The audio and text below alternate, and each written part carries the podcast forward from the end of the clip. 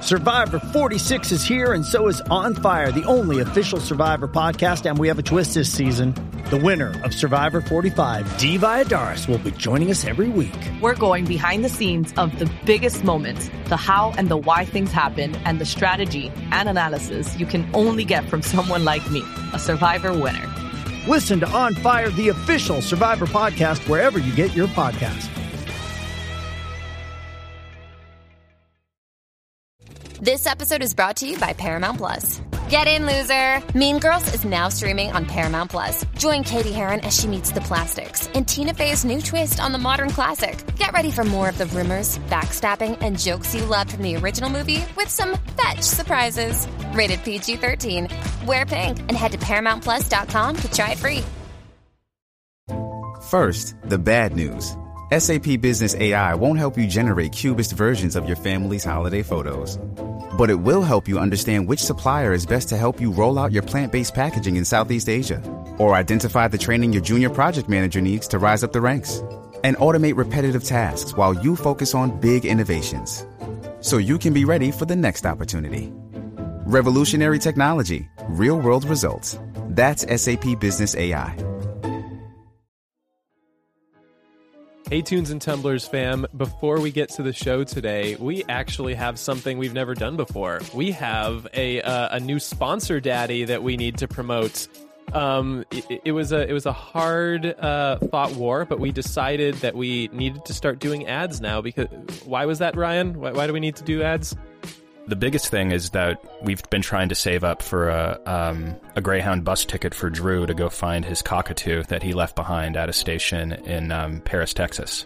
So the way you can help us out and help Drew get back his his beloved cockatoo is by checking out anchor.fm. If you haven't heard of Anchor, it's the way that we distribute our podcasts and it's the easiest way to make one. Uh, Pedro, wh- what is great about Anchor? Oh my god, what's not great about Anchor? It's free. You have no excuses. It is free. I don't care what your financial status is, it is free. They have creation tools that allow you to record and edit your podcast right from your phone or computer in case, you know, you suck at editing or maybe you've had a few too many drinks and you need some help. They can do it for you. Anchor will distribute your podcast for you. You just sit back and it will throw it out on Spotify, Apple Podcasts, and so many other platforms.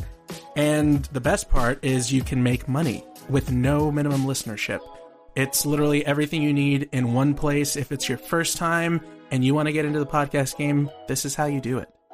Yeah, so download the free Anchor app or go to anchor.fm to get started. Please, please, this Greyhound bus ticket will not buy itself.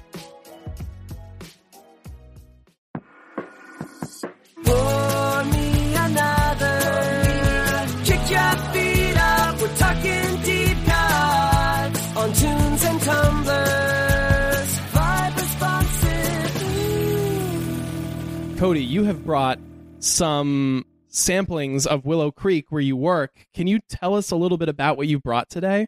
Yeah, absolutely. Uh, so essentially, what we are is a distillery. So we create spirits, hard alcohol, if you will, from whatever base we choose to use. The majority of what we do is brandy. We also have some liqueurs. So we have a pear brandy, and then we have our grain-based spirit, malt and oats, and our uh, nocino, which is a walnut liqueur. Nutty behavior. So we'll be tasting those today and going over them. I like the name of that one. Yeah. Nutty mode. Do we want to get into that right now, guys? Let's try them. Yeah. Excellent. what do you think? Can we? You're asking me? Yeah. I mean, Only if it's okay with Cody. uh, I? I'll, I'll think about Unless it. I mean he might have brought all these bottles for himself. We don't know. Uh, yeah, we can't assume. He just pulled them out of his bag and sat them in front of him. We're like, okay, dude. Weird Alright, flex. you guys Okay. go ahead. just don't tell my boss. also, this is again the worst run bar ever. We can just bring alcohol in here from outside. yeah, you're interest entering uh, very interesting legality with that. So um, careful.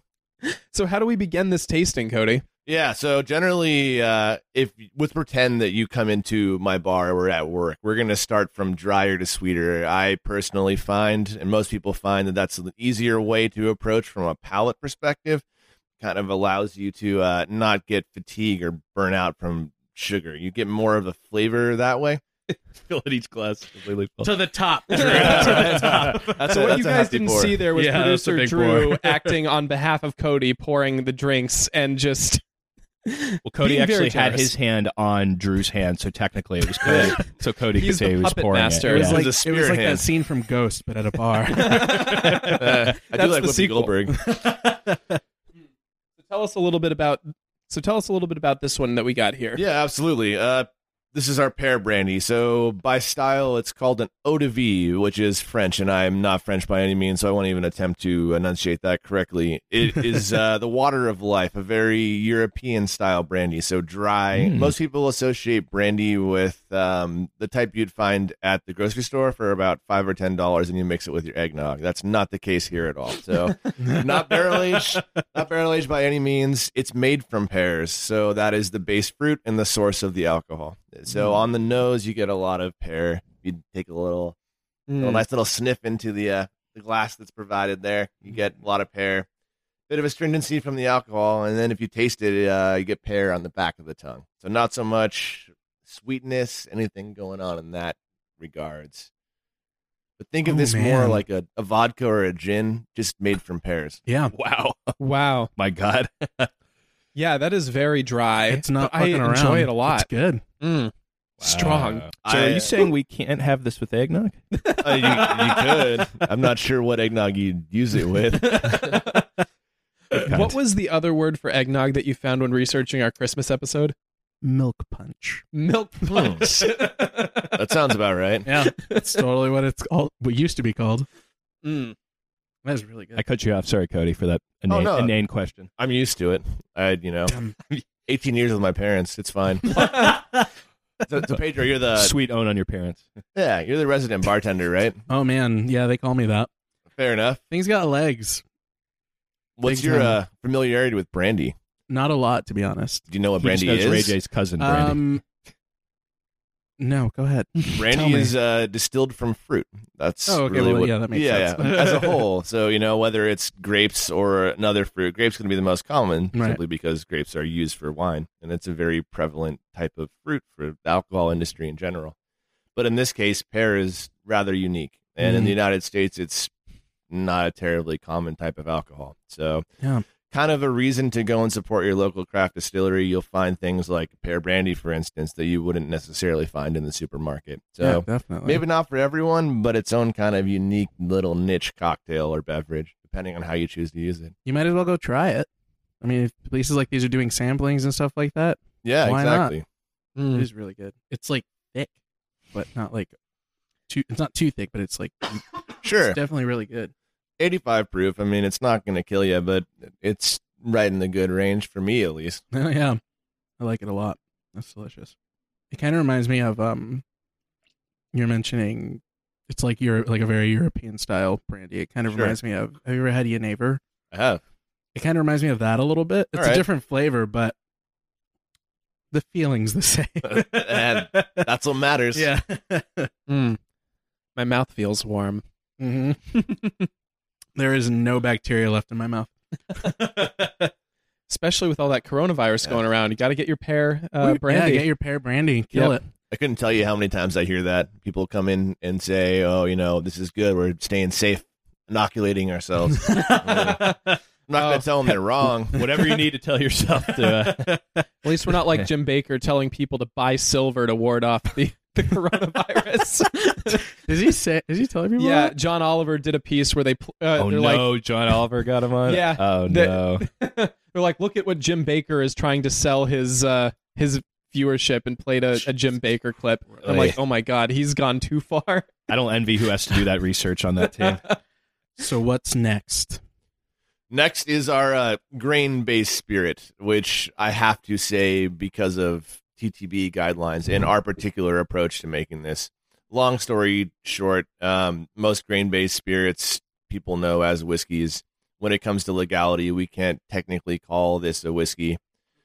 Uh, we have a little bit of molasses that's been added to our mash, so government doesn't technically allow it to be branded as a whiskey. But for all intents and purposes, I would say it looks, smells, and tastes exactly like one. Between us here. Yeah, yeah. don't, don't tell anyone. Yeah. What's a TTB? Uh, that is the governing body for uh, us in the spirits world. They're Ah, essentially the okay. people that create the criteria for which we have to attest and stand by. I see. The Yeah. High Council. Right. the one to say, have you paid your excise tax? Yes, sir. Or man. Yes, exactly. 2020 approach. Sorry, I'm not from LA. Drew. Drew- By the way, Drew. Drew. That's great. Great reaction. That's what happens when you taste it before, uh, you know, we've I- all. I will say that this does taste exactly like whiskey. Yeah, well, that's what we were going Oh, yeah. Mm-hmm. for. Essentially speaking, I would describe this, and I do describe this as bourbon like. So, Mhm. bourbon by definition calls for 51% of corn minimum with the mash. Ours uses about 35. Okay. So, a little less than what the TTB would regulate for is necessary. But honestly, our distillery's only been open to the public for about four years. So, our barrel program is young. Uh, two years on barrel for this, roughly. So, a lot of whiskeys you'll drink have a lot more aging time than this we wanted something that was drinkable with less time. It's very, very drinkable. That's delicious. It's called malt and oats. Malt notes, correct. So it's a combination of corn, which is the base in a lot of American whiskeys, Mhm.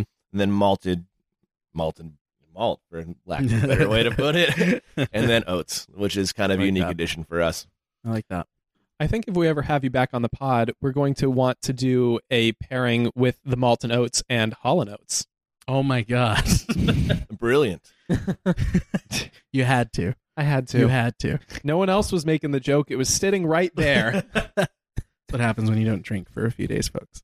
yes. Uh, so for all, okay, for our entire listening audience right now, it is the month and a half of Lent right now, and because I am a recovering Catholic, just like last year. Just like last year when you joined us on season one, I am sober during this time, but I have my handy little spit glass here so that I can taste all of these fine liqueurs with you. So that I can, he can know what he's missing. Yes. The tasting, right? That's Yeah. the whole point. It- It's about the experience rather than the intoxication. yes. At least that's what Oh, we tell Yeah, ourselves. sure. um, That's what it's do- about. Do you have um? Do you have that? Do people do that ever at the distillery? Do they actually? As does in anyone actually spit out? Spit, spit out? Yeah. I I do bring a spit bucket. I'm one of the uh, three employees that makes sure to bring out a spit bucket. And by three employees, I mean I'm one of three for our entire branch. So how often do people like customers who come in? How often do they people use that? Eh, Would you say any? One in ten. One in For the ten. most Ooh. part, I uh, well, I mean, in between tastings, because at, at our place of business, a tasting is a choice of four spirits. Mm. So there's a wide discrepancy between the flavors and varieties that we have. I generally pour out what's left in their glass for them to kind of, you know, make sure that they enjoy what they get. Yeah. Yeah, absolutely. yeah, so more people use it than not, but not of their own volition. And I don't want to sound like I'm forcing myself to take their drink from them. It's just my job. Mm-hmm. Sure. Understandable. And we have one more. Yes. To go through. So on to dessert. So this is a uh, nocino, which is uh, we call it the nutty behavior. Nocino is just a walnut liqueur. We actually uh, grow walnuts on our estate at the winery. Really? Yeah. So before the vineyards were planted, there was a ton of walnut trees. So it's kind of an easy way for us to use what already existed. Essentially, just a mix of a neutral grape spirit that we make with some walnuts that we grow, some brown sugar, and then a spice blend. So think Hmm. holiday spices, almost pumpkin pie, pumpkin pie spice blend. Excuse me. So allspice, nutmeg flavors going on. Nice. Okay. Yeah, Ooh, pretty that is- versatile in cocktails, and uh, that's what we use tonight. Correct? It Mm-hmm. definitely is. It's a very rich aroma, definitely bringing me back to about four months ago. Uh, you know, You just sent Ryan to a Oh. Yeah, whole different damn, plane of yeah. existence for a second.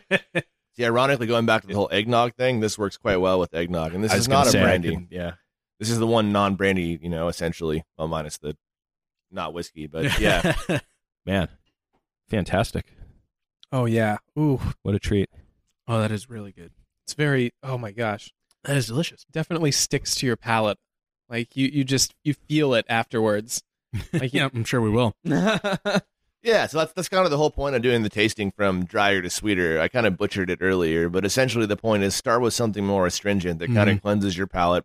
Go to something that's more middle of the road and rounded, and end with something sweet. Mm-hmm. That's good. Makes a lot of sense. That was delicious. Thank you. Yes, thank Yeah, you absolutely. so much for taking us on that journey. Thank you for listening to Tunes and Tumblers. Tunes and Tumblers is an Atwood Magazine podcast. Be sure to like the show and Atwood on every social platform. Also, please rate and subscribe to us wherever you listen to your podcast. It really helps us a lot. Tunes and Tumblers was produced as always by Drew Franzblau. Our theme song is by New New Girlfriend. And until next time, Cheers.